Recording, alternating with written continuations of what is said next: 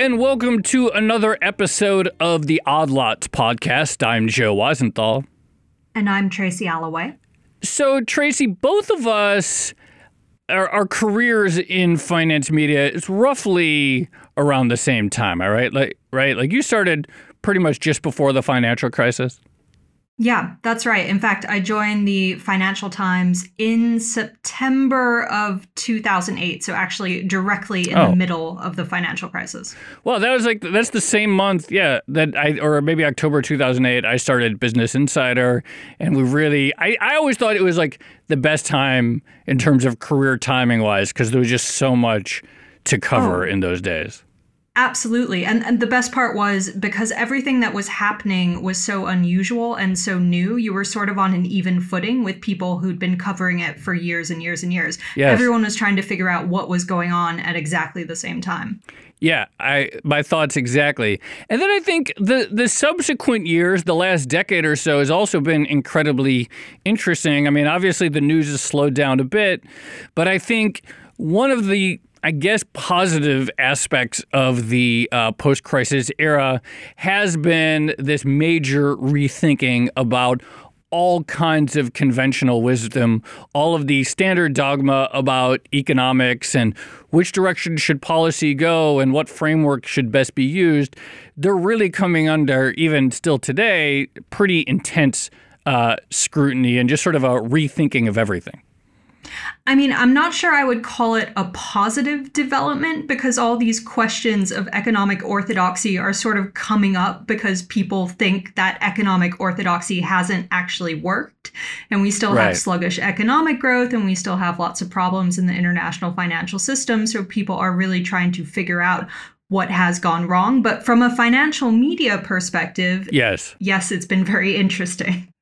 Yeah, I think that's a good distinction. It's not good that the post-crisis economies, especially in developed uh, in the developed world, have been so mediocre, it's sluggish, mediocre wage growth, etc.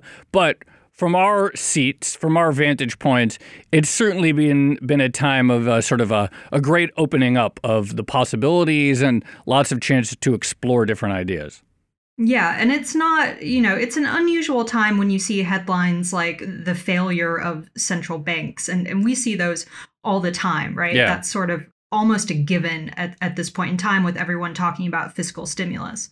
Exactly right. So, Today, uh, I'm very excited about our guest because he's probably one of the best positioned people to talk about the history of economic ideas, rethinking economic uh, dogma, anticipating where policy will go and uh, during a period of such a profound change. We're going to be speaking to Robert Skidelsky. He's a member of the House of Lords, but he's mostly known for having been the most uh, famous and authoritative biographer of John Maynard Keynes. He's written extensively about Keynes and his work, and he is the author of a fairly new book. It's called Money and Government: A Challenge to mainstream economics.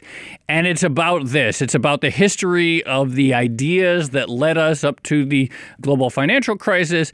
And it's a discussion of where things are going to go next. So, sort of the perfect guest for this moment. So, uh, Robert Skidelsky, thank you very much for joining us. And thank you for asking me. So uh, let's start with our intro. I mean, when you look at the post crisis era and you see all these different debates going on about the new frameworks and new ideologies and new approaches, are you heartened by it? I mean, I mentioned it's a positive. It's not positive that we've had such sluggish growth and that the old dogmas have failed. But do you feel excited by the possibilities that this has created in terms of new directions in economic thinking? Well, we're we're in an interesting transition stage, aren't we? I mean, I always recall that that that old adage: "The old world is dying, and the new world is powerless to be born." Uh, and the old world of economic policy, I think, suffered some pretty devastating blows, um, both in 2008 and um, really in the failure of policy to lift economies back to anything like vigorous growth since. That is most economy, economies. There's a dissatisfaction with the orthodoxy. Um, there's political discontent with the orthodoxy, and that is shown right through the political systems of the world. But there's no agreed uh, consensus on where to go from here. Everything, all you know, lots of ideas are um, being put forward. There's a lot of turmoil. There are new developments in economics which try to address some of the problems. The um, political theorists, social scientists, anthropologists, they're all feeling they've got something to say. Um, but there's no uh, no unified uh, doctrine of economics to carry us forward. So, just to set the scene a little bit, what is it do you that you think economists actually got wrong about the 2008 financial crisis? Because I think that will inform uh, some of your thinking of, about where we might go from here. Well, I think um, the thing they got mainly wrong was their their view of financial markets as efficient mechanisms for the allocation of capital. I think um, the the orthodox view was that um, you know with with um, a minimum minimum regulation, financial markets would be efficient, and therefore uh, you couldn't get crises like like the crises that happened. There was also the view that um, derivative markets and um, that whole process would um, spread risk, so individual institutions would be less likely to fail. Uh, as I said, that that really came out of the Chicago School Eugene Fama, and the view that financial markets were efficient. I mean, that was a subset of, a, of the view that all markets were efficient, provided governments kept out, in other words, that markets and that markets were properly competitive, and you couldn't do better. And then one further requirement, provided that money was controlled, there was very little that could go wrong. Of course, there could be shocks, um, which were unanticipated and couldn't be anticipated, and that's always possible. But leaving the shocks aside, things would run pretty smoothly. And there'd be some sort of optimization uh, going on right through the economic system. Um, so I think that was the core mistake hmm. because markets aren't efficient. Um, they're always going to have uh, frictions and severe misfun- dysfunctions, and it's the task of governments to correct them. And if governments give up that function, then uh, uh, things are quite likely to go wrong. Yeah, the title of your book, Money and Government, uh, is really interesting. And you actually very early on in your book, you go into detail about theories of money, what money is, where money came from. Why is this important? Why is the sort of, I mean, both Tracy and I are interested in this. We've had several episodes about questions of the nature of money, but you obviously put it very front and center in laying out your book, this concept of what is money. Why was that? Uh, why, why did you do that? And why, what, what do economists, in your view, get wrong there? Well, you see, I think money has a double function and always has. And that's sort of accepted, but only one of the functions has been stressed. I mean, on the one hand, money is what you need to buy things. Uh, if you don't have any money, you, you, know, you can't get the things you need. But it also has a different function, which is what economists call a store of value. That is as a hedge against uncertainty. And when the money you earned is being stored, it's not being spent. So when uncertainty increases, people spend less, and so businessmen sell less. the market shrinks, you get depressions. So I think what happens is that once you have a, a shock, or even if people don't think that uh, the future is going to be too bright and start instead of starting instead of investing and spending in the expectation that tomorrow will be better than today um, they think tomorrow might well be worse than today, and so they start storing what wealth they have. And money is, is a prime way of storing wealth. And, and so it's always had that function.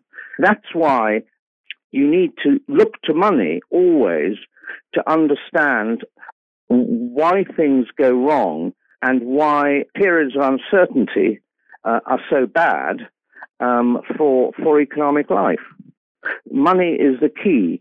if you didn't have uncertainty, money would only have one function, which is to exchange goods with each other.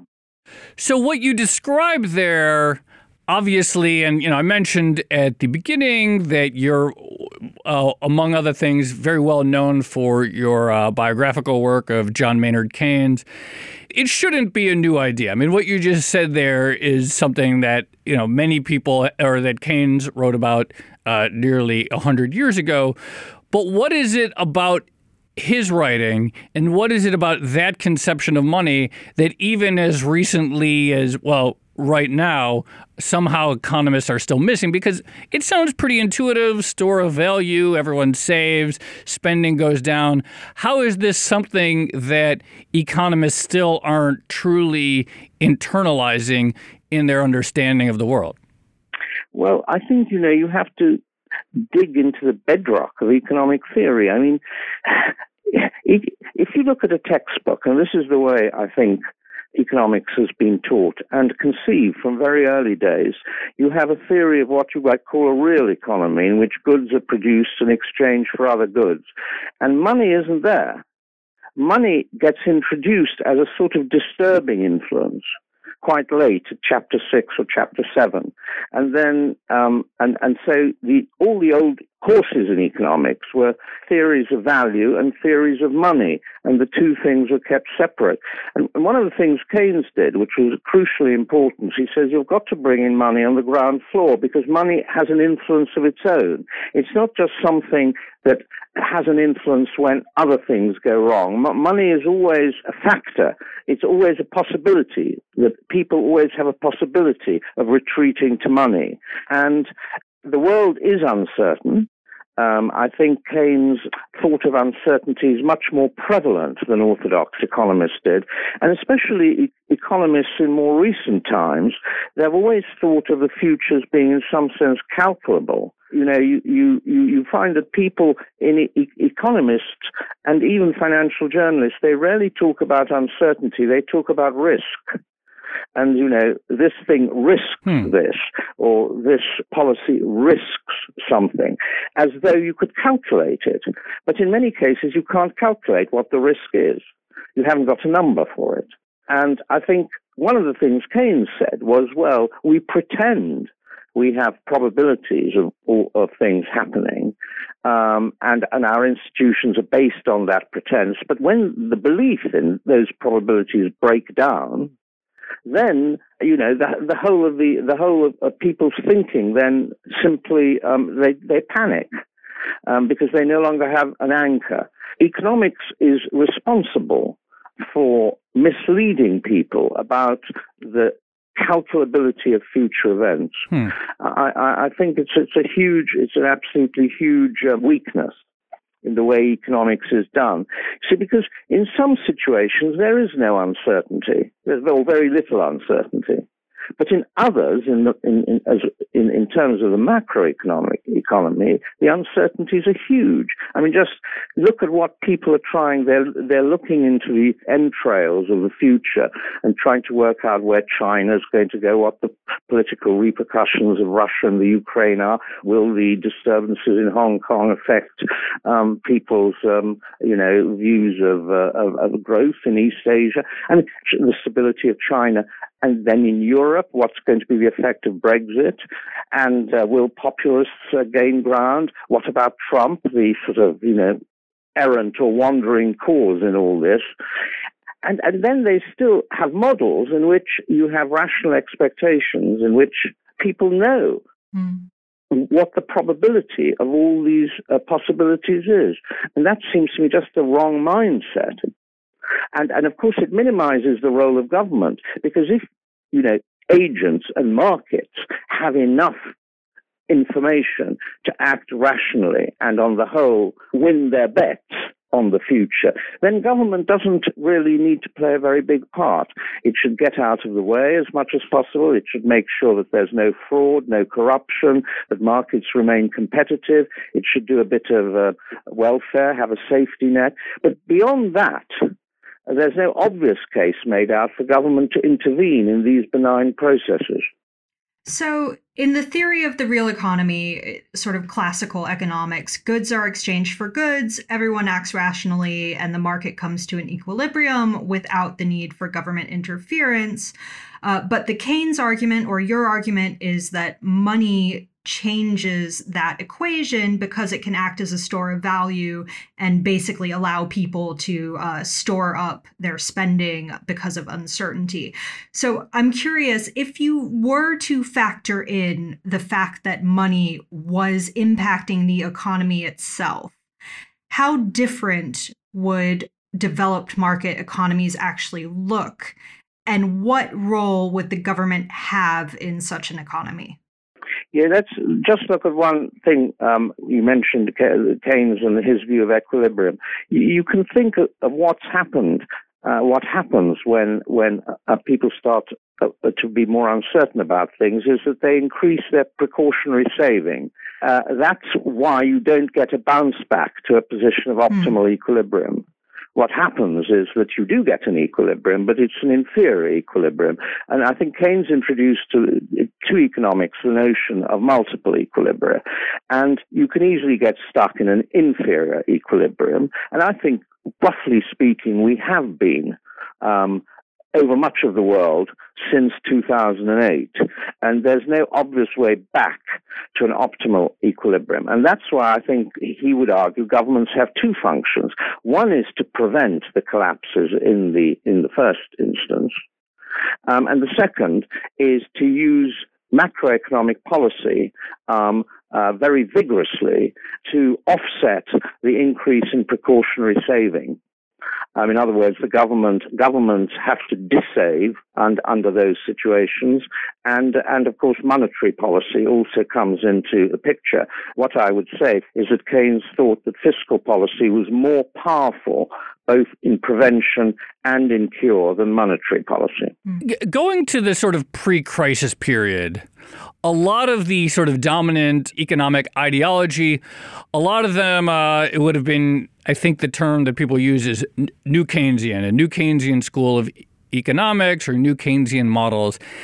And my impression of it is that I think it, it's a it's an attempt to extract some insights from Keynes, such as perhaps the need for fiscal stimulus from time to time, but to ultimately shoehorn it back into the classical school of economic thinking, in which everything is calculable and everything sort of restores itself to equilibrium in the ideal state. What do this sort of new Keynesian school economists misunderstand about the economist from whom they draw their name? Well, you see, um, it's a good question that. I think they bought the rational expectations model, but they added frictions of one kind or another. And with frictions, you get some policy space because things don't hmm. sort of adjust optimally very quickly if they don't adjust quickly, then they may adjust um, to a different equilibrium, so to speak. In the end, sure, the economies will resume um, their equilibrium up growth path, but a lot of damage can be done in the interval. And it's not clear that you'll really resume um, at the place you want to. And, and so that creates a policy space. So I think new Keynesians would let's say, in working out their fiscal rules and monetary rules, they would they would always allow for some central bank and, and fiscal intervention, especially central bank intervention, to steady the cycle. And and and so you know, I think that's what happened. That's what orthodox central banking policy was about. Uh, it allowed space for smoothing, cyclical smoothing, which, if you're very purist, rational expectations person you don't need. But that was because of sluggishness of response. I don't think they should have called themselves Keynesian. I mean, I don't think that had anything to do with Keynes, hmm. actually. But um, they wanted to distinguish themselves from the hardline Chicago school. So they created a bit of extra policy space. But it proved much too weak, both to stop, prevent the crash of 2008 or to bring about recovery.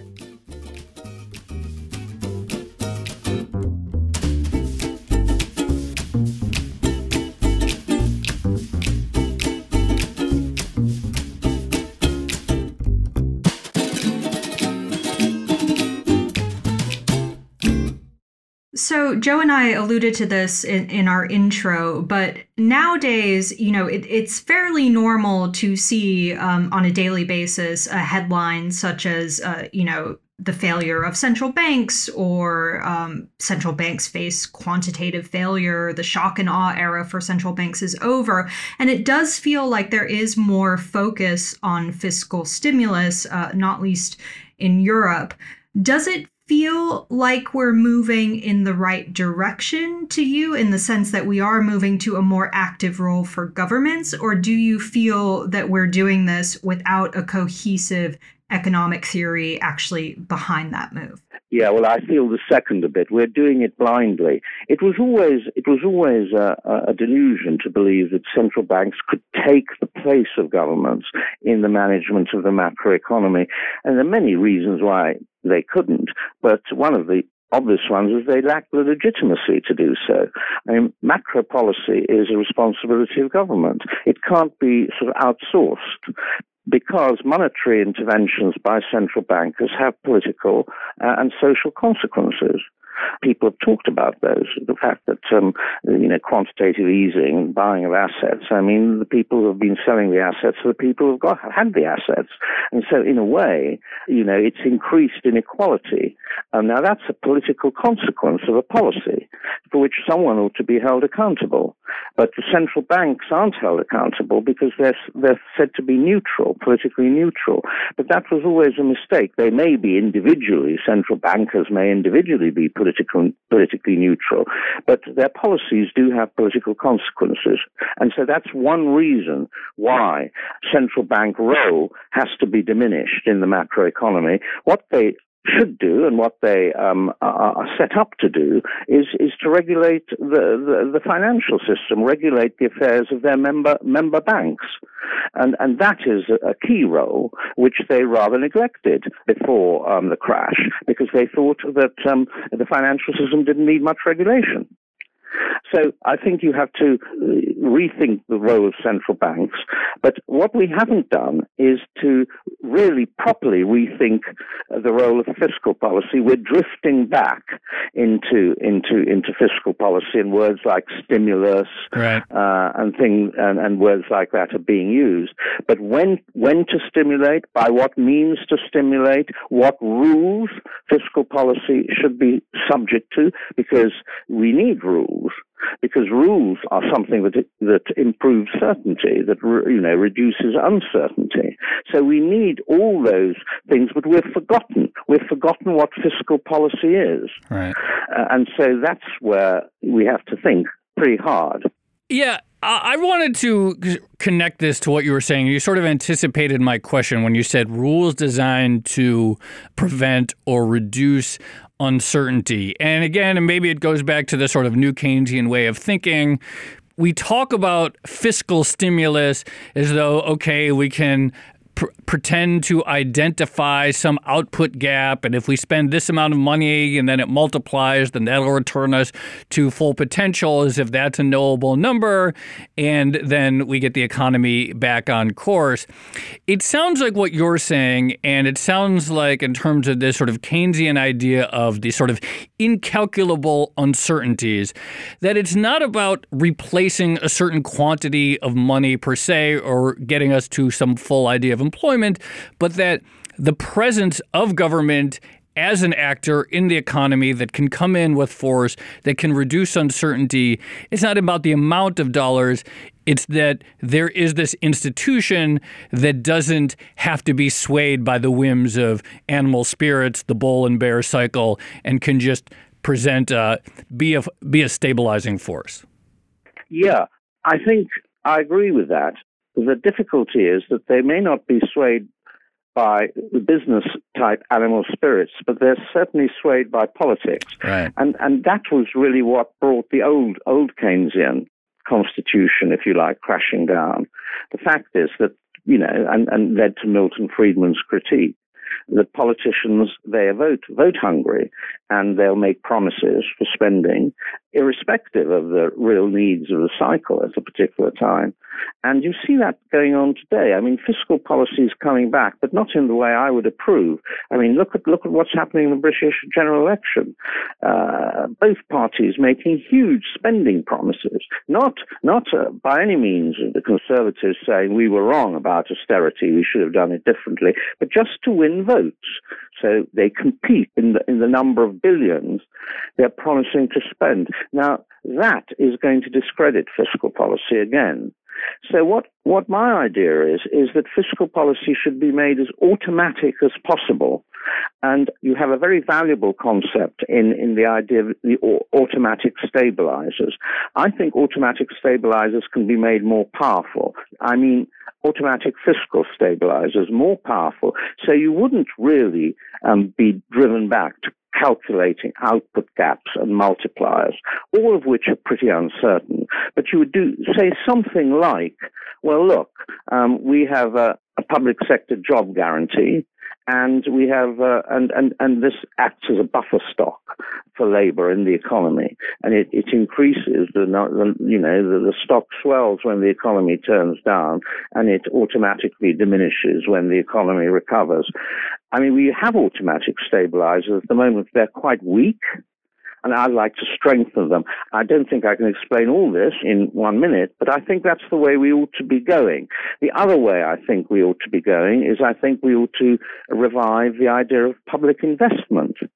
State investment was um, a huge stabilizing force um, in the 60s and 70s, but it's shrunk as a percentage of total investment because people now have the idea that um, uh, all state investment is bound to turn sour. It's, you know, right. just not, not going to pay for itself.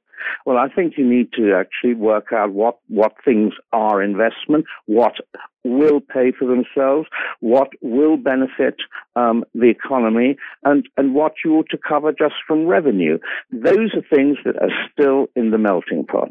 So, you mentioned the general election in the UK, and I, I, think when we talk about fiscal stimulus, part of the obstacle that governments will face is most of the population, um, certainly in the US, is distrustful of the way the government actually spends public money, even though, as you point out, there's a history of public investment actually being a stabilizing force and a overall social good uh, in you know the 50s and 60s. Why do you think we got to a place where lots and lots of people just think that there is no role for the government uh, when it comes to this type of economic uh, stabilization or this type of investment? Why are people so distrustful of the government when, as, as you very clearly lay out, there is potentially an economic role for them? Well, you know, I think Robert Shiller um, sort of put his finger on it. I mean, people believe narratives and if a narrative gains hold, it shapes the way they think about reality. The narrative that really got hold in, in the 70s and 80s was really the Friedman narrative that governments are just spendthrifts mm. and that if you leave if you leave macro policy to them they'll just inflate the economy uh, in order to you know um, ease their constra- their spending constraints and and I think that kind of narrative got hold and there was you know and it, it, it was combined with another narrative which is that politicians are like just their utility maximizers, but the, what the utility they maximize is, is their own private utilities. And that was in line with the general motivational structure of neoclassical economists. So they're always going to be corrupt. They're always going to think about their own interests and not the public's. Those two things coming together uh, uh, sort of have created a view of government which I think colors public debate. And yet, in the United States, there's always been actually a huge role of government. I mean, people don't understand that um, most of modern contemporary digital technology is is really all based comes out of uh, U.S. government military spending, mm. and you know, governments had a huge role all the way through.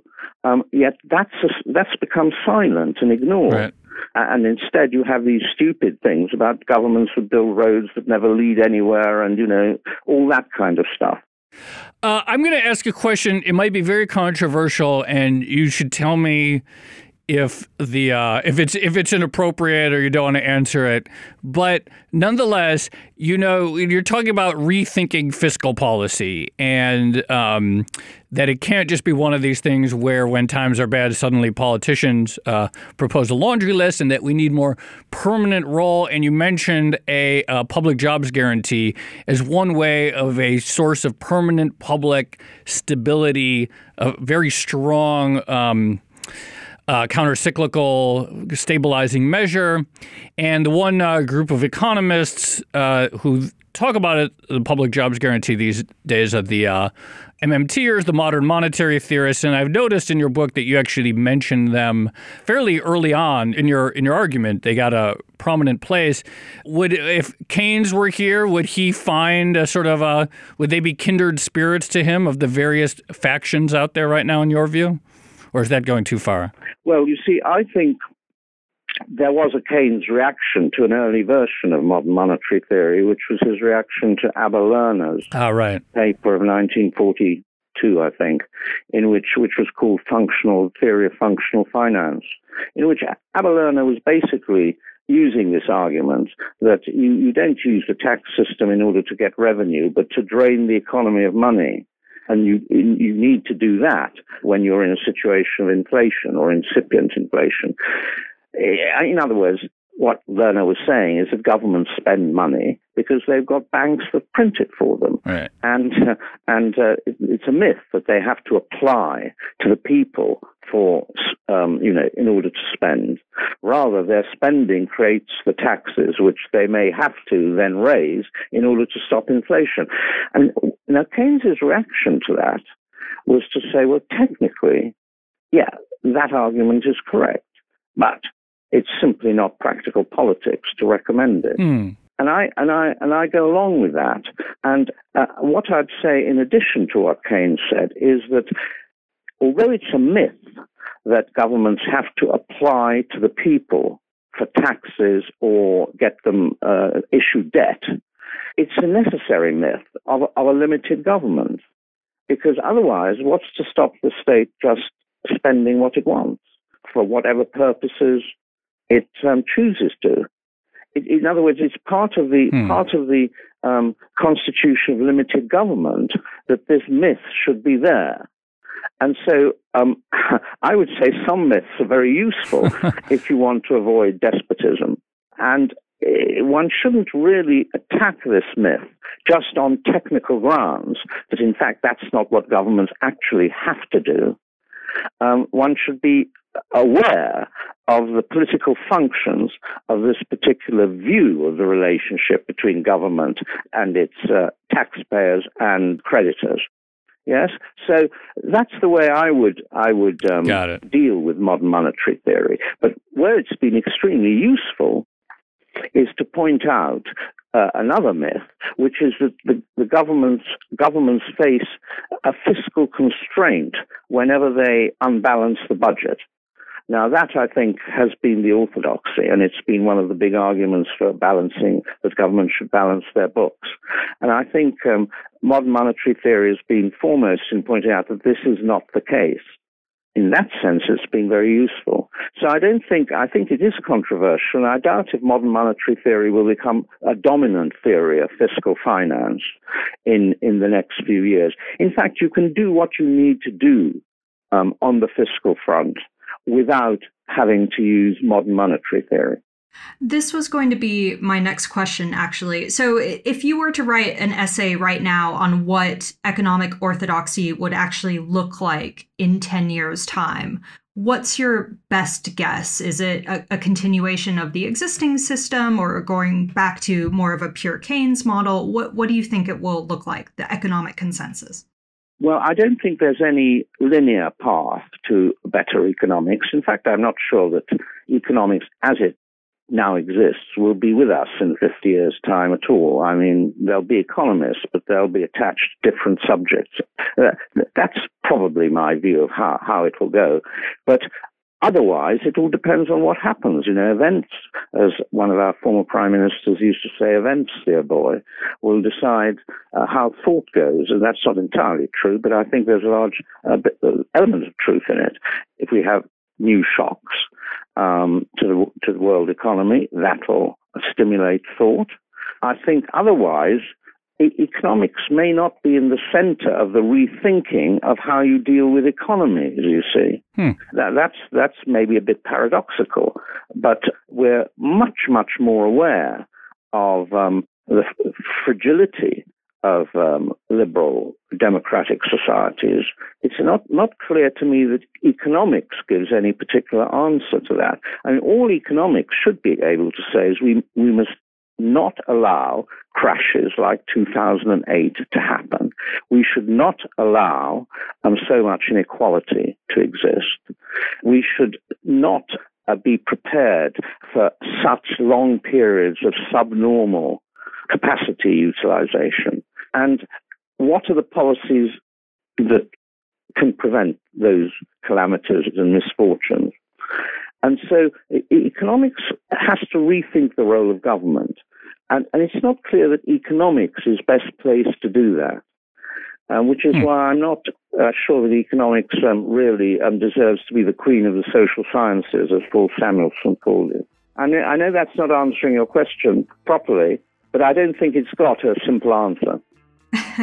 no, that's great. I think it's a perfect answer. Robert, thank you for joining us. That was uh, that was fantastic. Really enjoyed that. Well, I enjoyed I enjoyed talking to you. Thank you so much. Bye.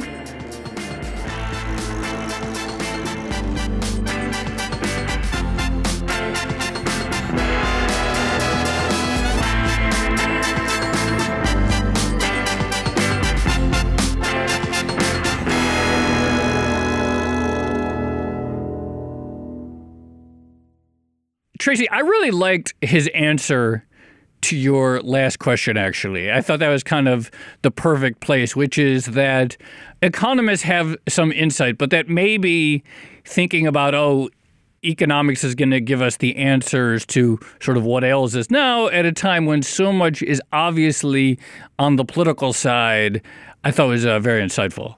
Yeah, it kind of reminded me of a couple earlier Odd Lots episodes that we done where where we always pointed out how I don't want to use the word primitive, but I guess how simple some of the models that economics is actually built on are. Like this notion yeah. of the equilibrium between two sets of goods, and the market will always move to that point, and it doesn't actually take into account a, the existence of money, or B, the sort of behavioral economics aspect of stuff where people don't always behave rationally.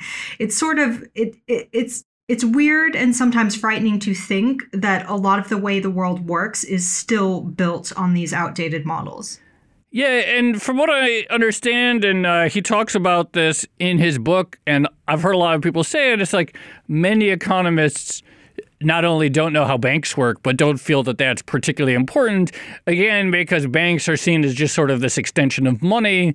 And if money is just this technology mm. to hmm. sort of intermediate person A and person B, or a bank is just to intermediate two people or two entities, you don't really need to know how they work, even though the financial crisis obviously showed that you can't really understand the modern world without understanding what banks do. Mm. The other thing I really liked about the, that discussion, and by the way, I, I knew an MMT question was coming up. It was only a matter of time.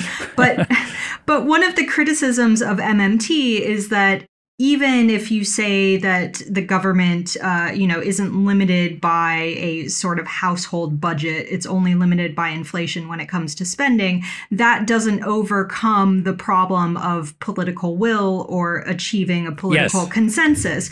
And Lord Skidelsky is quite clear on one way that maybe you could get to that point, which is his idea of automatic stabilizers. So right. if you say when X happens, Y is going to come into effect, you sort of bypass the toing and froing of Congress or Parliament or, right. or whatever when it comes to actually figuring out what to do. Yeah, I mean, you. The question is, and I think it sort of sums it up: is Political leaders in developed markets tried to solve that problem with the creation of independent central banks and the hope mm. that economic stabilization could be taken out of the hands of politicians. But of course, as he points out, central banks have their own, A, they have a credibility problem because they're not really accountable to the public in the same way. So they're not really, and they're only in a very sort of indirect sense. And leaning so much on monetary policy has distributional consequences that aren't ideal. So, you know, no one really knows what the sort of post post crisis future looks like, but it sounds like if we can sort of summarize it, it's how do you build a system that's robust? How do you build a system that's uh, powerful economic stabilizers while maintaining some sort of uh, democratic accountability to it? Big questions. Big episode of Odd Lots. Yeah. No, no easy answers. All right, this has been another episode of the Odd Lots podcast. I'm Tracy Alloway. You can follow me on Twitter at Tracy Alloway. And I'm Joe Weisenthal. You can follow me on Twitter at The Stalwart. And you should definitely follow our guest on Twitter, Lord Robert Skidelsky. He is at R. Skidelsky. Also, be sure to check out his new book. It's really good. Be sure to follow our producer on Twitter, Laura Carlson. She's at Laura M. Carlson, as well as this week's substitute producer, Topher Forhecz, at Forhecz T. And be sure to follow the Bloomberg head of podcast, Francesca Levy, at Francesca Today. And all of Bloomberg's podcasts can be found under the handle at podcasts. Thanks for listening.